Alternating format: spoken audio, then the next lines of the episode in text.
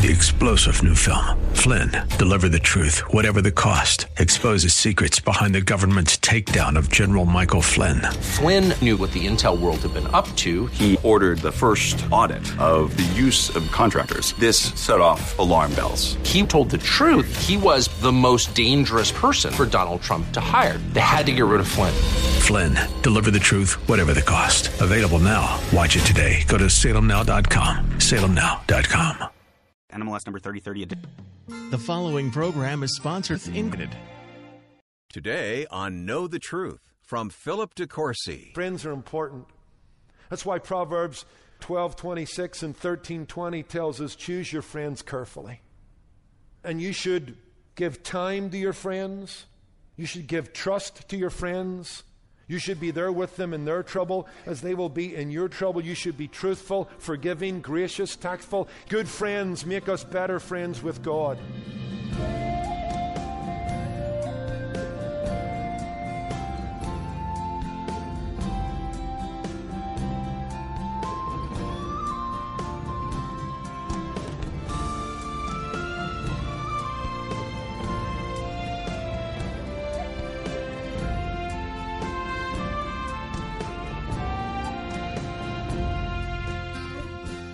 Welcome to Know the Truth with Philip DeCourcy, Senior Pastor of Kindred Community Church in Anaheim Hills, California. Today, Philip is delivering a message about what's really important in life, taken from the Apostle Paul's deathbed statement. In his final words to young Timothy, Paul offers some powerful inspiration to us as well. We're learning to live for Christ and in fellowship with others. If you missed any of these faith building messages from our Best of 2018 series, they're available at ktt.org. Now, here's today's message What Matters Most.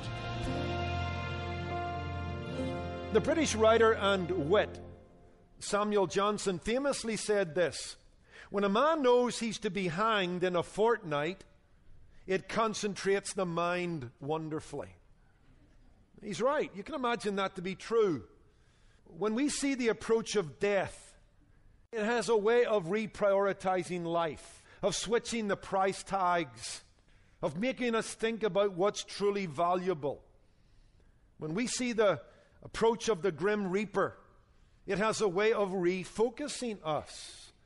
Death and the thought of death separates the big things from the small things in life, the permanent from the passing, the spiritual and eternal from the material and the temporal. Death sobers us up and it pushes us to get down to the things that really matter. Isn't that why Psalm 90, verse 12 tells us number your days and apply your heart to wisdom. Meditate on your death. It will be good for the way you live. In fact, in Ecclesiastes 7, verses 1 to 4, we're told to go to the house of mourning because it's better than the house of feasting. To attend a funeral has a way of sobering us up that a party can never deliver.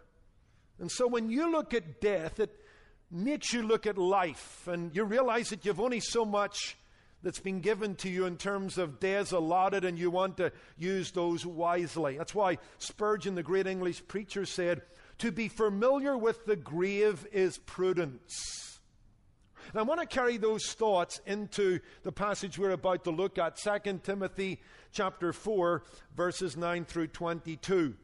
It would be easy to conclude at your first reading that what you have here is just a jumble of kind of final instructions from Paul. Some appeals he makes to friends, he updates them in his own personal situation, and he sends and receives greetings and best wishes.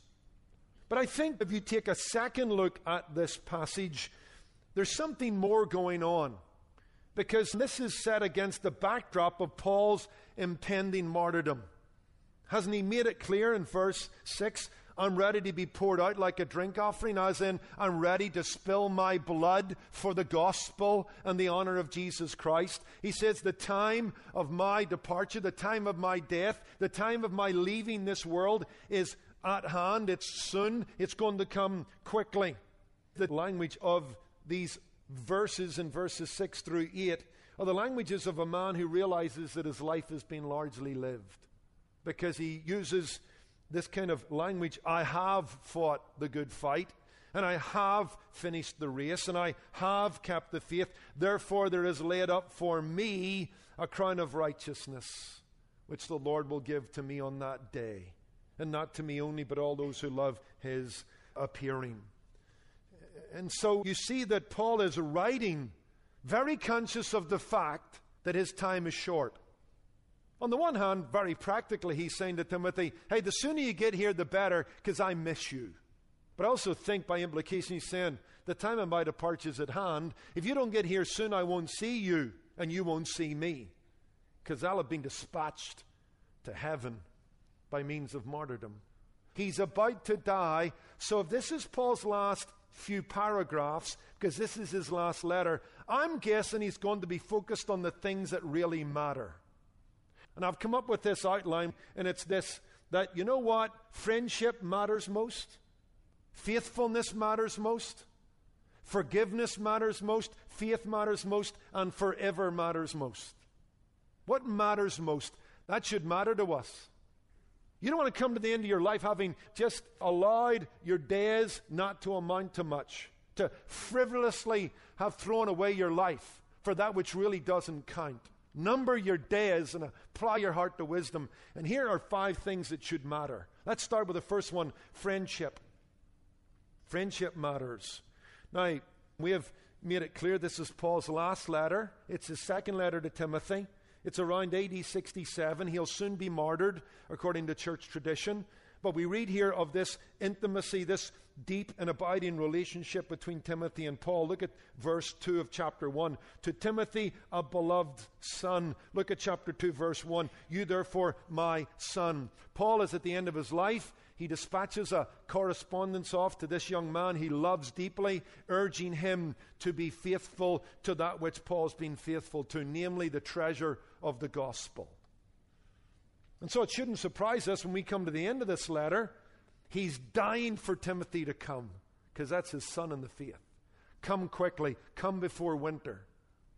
But beyond that, we shouldn't be surprised at the end of this letter that Paul mentions other people who are dear and near to him fellow workers in the gospel, those he has done mission with, those he's been in the trenches with.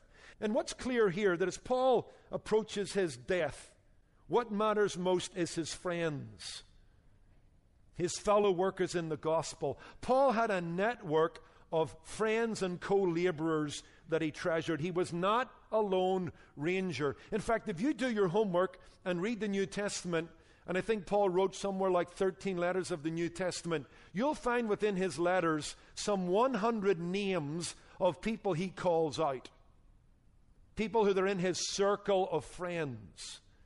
And you have several of them here. In fact, if you go to Romans 16, there are 26 people specifically named. If you go to Colossians 4, there are 10 people specifically named. When you come here to this chapter, there are 19 people specifically named 16 men, 2 women, and the Lord Jesus, who is the friend of all friends. So, what's the point? It's a very simple one. Paul's writing his last few words, and included in that correspondence is updates and directions to his friends, because friends matter. He sends some of them, he scolds some of them, he salutes some of them, and he summons some of them. He writes with a sense of need. And so he wants some of his friends to come and minister to him physically, emotionally, and spiritually. Bring me a coat, I'm freezing. Bring me some books, I want to study. And come and join me. Let's pray together and fortify my soul because I think it's all over for me. So he writes with a sense of need. He writes with a sense of disappointment. He's deeply disappointed in Demas, who has deserted him for this present world. He's disappointed in the believers at Rome because none of them stood with him in his first trial. They were a no show. And then he writes to, you know, dispatch some of his friends to new places of ministry or to go back over old hunting ground for the sake of the gospel. Point being that he favored friendships. And, and here's a simple thought I want to bring out. We could develop this, but I'm just going to leave it for what it is. Paul is about to die, and he's dying with the presence of Christ and with the company of friends. And that's what he values. He certainly values the Lord Jesus. When no one stood with him, Jesus stood with him. We'll get to that in a moment. But alongside that, he's thankful that Luke is there. He wants Timothy to come soon and before winter, and he wants him to bring John Mark, who at one point Paul had washed his hands off. He was a ministerial dropout. He was a no good guy. But Mark has redeemed himself by the grace of God. He's back in the game, and Paul's excited to spend some time in the company of this young man and to let him know, hey, I'm in your corner. You know, I had to say some rough things. Sometimes there's tough love. But you've got this all going on, so just try and get this thought that as Paul dies, he's enjoying a sense of Jesus' presence, but he wants his friends to be there because friends are important.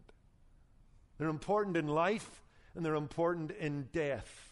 Genesis 2:18 It is not good that man should be alone. Life is a team sport. It's not a solo, it's a team sport. And we should have friends. We should favor friends. We should discover friends. We should invest in friends. We should treasure friends. We should be a friend. That's going to help us through life. They'll make a success of us, the right ones. We'll want them around our deathbeds because they helped us to get where we got to, and we'll treasure their company. And they'll focus us on the gospel and on Jesus Christ. That's why Ecclesiastes 4, verses 9 to 12, what is it? Two is better than one. So Paul's challenging you and me, young or old, favor friendships.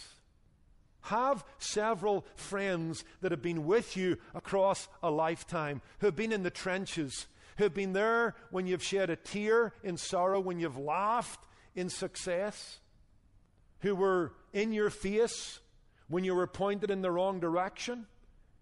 Have some people like that in your life. And it's never too late to find them and treasure them. Because it has been well said that a man is not poor who is rich in friends. Good friends will come in when the world goes out.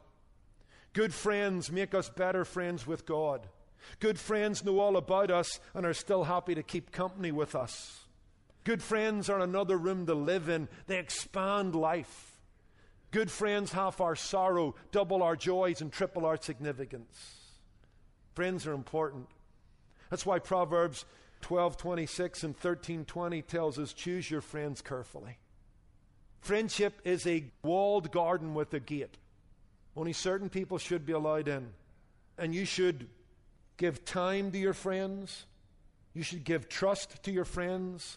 You should be there with them in their trouble as they will be in your trouble. You should be truthful, forgiving, gracious, tactful. Here's homework for you read the book of Proverbs, one of the best manuals on friendship. Get a piece of paper and a pen and write down the verses that mention friendship, and you'll come up with a profile on what it is to be a friend and what to look for in your friends. And remember this, especially young people, there's a big difference between friending and being a friend. All right? You have 500 friends, supposedly, right, on Facebook. No, you don't. Maybe you have five of the 500. And that's not surprising because you really can't have that many friends at an intimate level. That's a small circle. That's a limited. That's a walled garden with a gate. And so work at that. That's why I love part of Jackie Robinson's story. I haven't watched 42 in a while. I need to rewatch it. It's an inspiring story.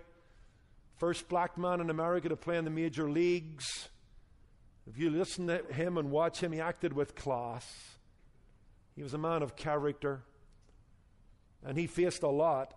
Played for the Brooklyn Dodgers, and there's a scene in his life where he's in Boston playing, and he's up against what he has met all across the baseball league. You know, fastballs to the head, the opposition spiking him at the bases, crowds being venomous in their hatred of him, the opposite dugout shouting epithets his way. And he's handled it with a certain courage and fortitude, but this day it's getting to him. He's at breaking point. And if you've watched the movie, if read the story, you'll know that there's a southern gentleman on the team, Pee Wee Reese, who leaves the Dodgers dugout Goes over to second base in the middle of the game with the crowd, the fans, the other team hurling insults, and he puts his arm around Jackie Robinson.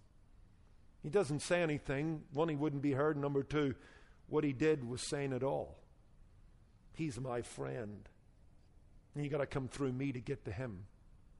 Jackie Robinson says that that moment saved his baseball career. Friendship is a wonderful thing, it's a treasure, something to be valued, something that you want to work at, something you want to enjoy down to your dying breath. I hope you and I have friends across a lifetime. And time and distance and issues don't get in the way. And just want you to reread that passage later and you go through all these lists. But you need to realize all these people knew Paul, were known by Paul, they were all close to Paul, some closer. And Paul's dying and he treasures them because what matters most in life? Number one, friendships. Number two, faithfulness. Faithfulness. Because if you reread these verses, you're going to see that Paul is isolated and abandoned.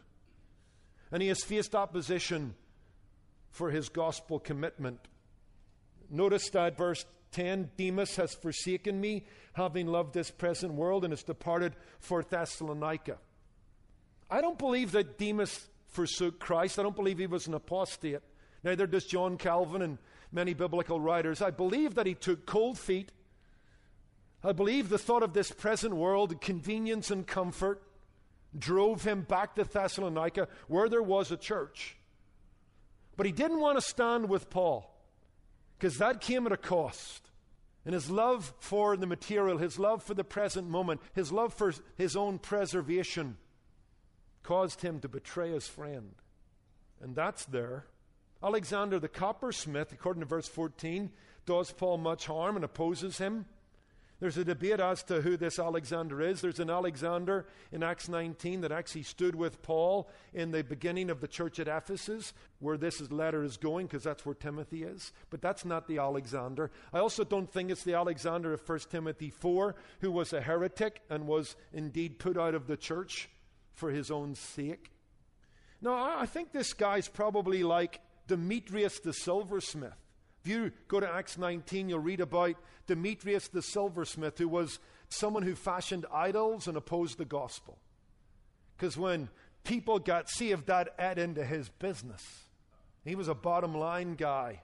I don't like Paul. I don't like his gospel. I don't like what it does in the lives of my customers. And I think we've got this going on. I think that's who Alexander is. He's a business guy. He probably fashions idols too. It's like Demetrius the silversmith Alexander the coppersmith hates me and has stood in my way, and he warns Timothy about him, which again would point to the fact he's somewhere in Ephesus. And Paul says, I just give him over to God. Then you've got the fact, verse 16, that no one stands with Paul, right? He's by himself. He's on his tod. He's alone, deserted, posed by foes, let down by friends, so nobody at the Church of Rome, where Paul is in Rome, they were a no show. Kind of sad, isn't it? But here's the thing that strikes me no lawyers, no friends. Well, he's got Luke, only Luke. He's wanting Timothy to come soon. But there he stands as a lonely soldier committed to the gospel. But that's okay for Paul. He wished it was otherwise, but Whatever they do is not going to determine what he does, and so he remains faithful. What does he say to Timothy? 2 Timothy 1, verse 8 Therefore, do not be ashamed of the testimony of our Lord, nor of me, his prisoner, but share with me in the sufferings of the gospel according to the power of God. Timothy, it costs to be a gospel minister? Are you willing to pay the price? I hope so, and God will empower you to do it. We read in chapter 4, verse 7 I have fought the good fight, I have finished the race, I have kept the faith. Remember, we said that's not subjective faith. Paul's not saying that I die confessing my trust in Jesus Christ. He's saying, I die committed to the same gospel I heard that brought me to faith. I still believe that Jesus is the eternal Son of God. I still believe that Jesus was in the beginning with God and was God and created all things for the glory of God. I believe he was virgin born. I believe that there was a perfect union of human nature and divine nature in Jesus Christ. I believe in his miracles, his sinlessness. I believe in his death on our behalf, the shedding of his blood to make atonement for our sin. I believe in his resurrection bodily three days later. I believe in his ascension. I believe in his prayers on my behalf as an advocate between God and man. And I believe right now he may be getting off his throne to return any day. I believe that. I still believe that. And I do believe that. And I will die believing that. It's powerful. That's where Paul is because in the end, gospel commitment matters. You'll want to die with some of your friends nearby and you'll want to die with a firm grip on the gospel. And know that you never deserted it, you didn't betray it ethically, morally, or theologically. That you're still standing.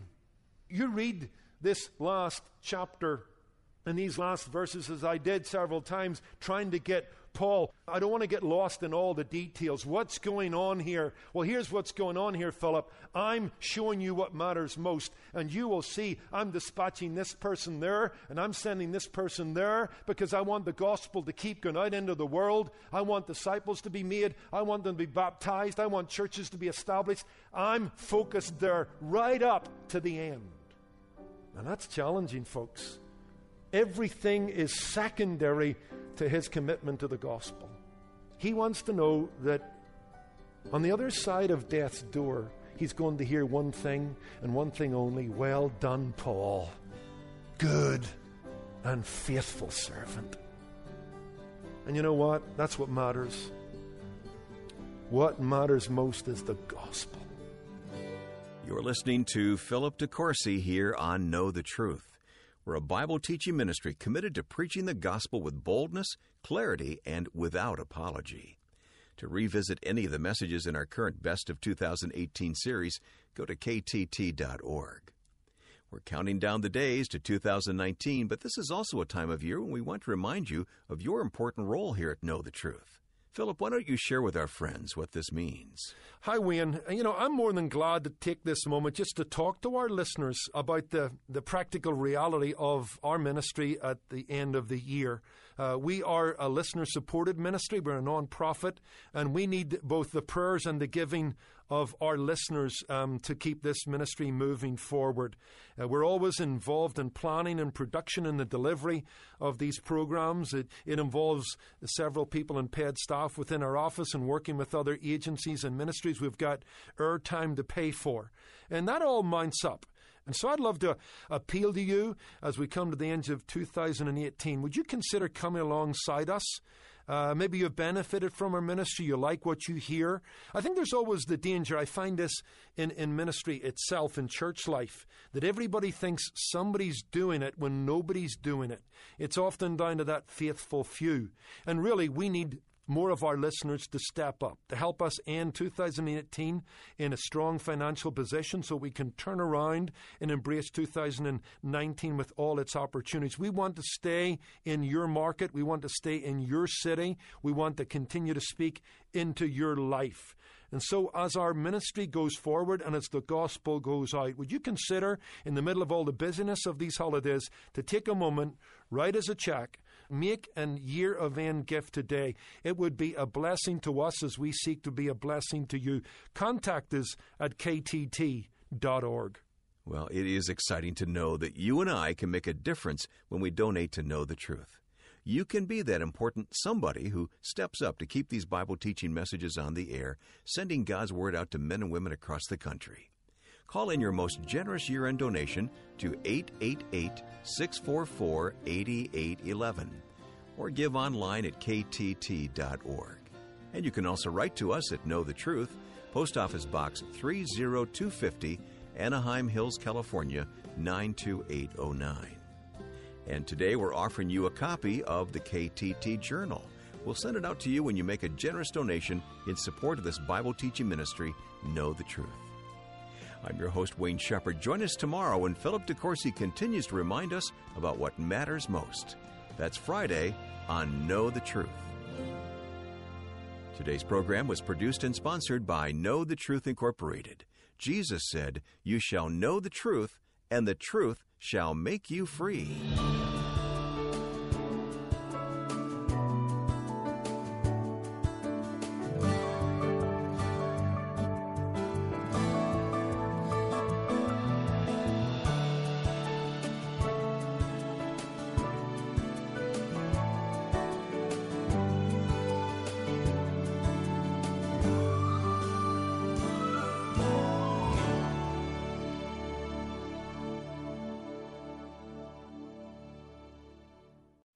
Since childhood, Brooklyn has struggled with debilitating anxiety, but she found comfort on the radio. It was like every single time God was just telling me again, I'm here for you. And Focus was that ministry He used to be that voice I needed in that exact moment of time. I'm Jim Daly. Give the gift of family to help more people like Brooklyn. And when you give today, your donation will be doubled. Call 800 A Family. Go to WAVA.com, keyword family. When you listen every weekday to the Eric Metaxas Show, you'll hear from the people making news. Plus, we'll talk to some of the more surprising voices in contemporary Christian life. And did I mention fun? Yeah, I'm Eric Metaxas, and I'm trying to pioneer a new kind of talk radio. So join me every weekday for the Eric Metaxas Show. You'll never think about radio quite the same way again. Weekday afternoons at 2 on Life Changing Talk Radio, AM 780 WAVA. Now, there's a place. Three star general Michael J. Flynn, head of the Pentagon Intelligence Agency, knew all the government's dirty secrets. He was one of the most respected generals in the military. Flynn knew what the intel world had been up to, he understood its funding. He ordered the first audit of the use of contractors. This set off alarm bells. The explosive new documentary, Flynn, Deliver the Truth, Whatever the Cost, uncovers the facts behind this scandal. Flynn told the truth. He was the most dangerous person for Donald Trump to hire. I find out the worst enemy that I'm going to face in my life is right here in America. They took my assessment and they wanted me to change it. And I was like, I'm not changing it. They had to get rid of Flynn. With in depth interviews, archival footage, and never before seen personal records of the man behind the headlines. I just felt like I was drowning. Flynn, deliver the truth, whatever the cost. Available now. Watch it today. Go to salemnow.com. Salemnow.com.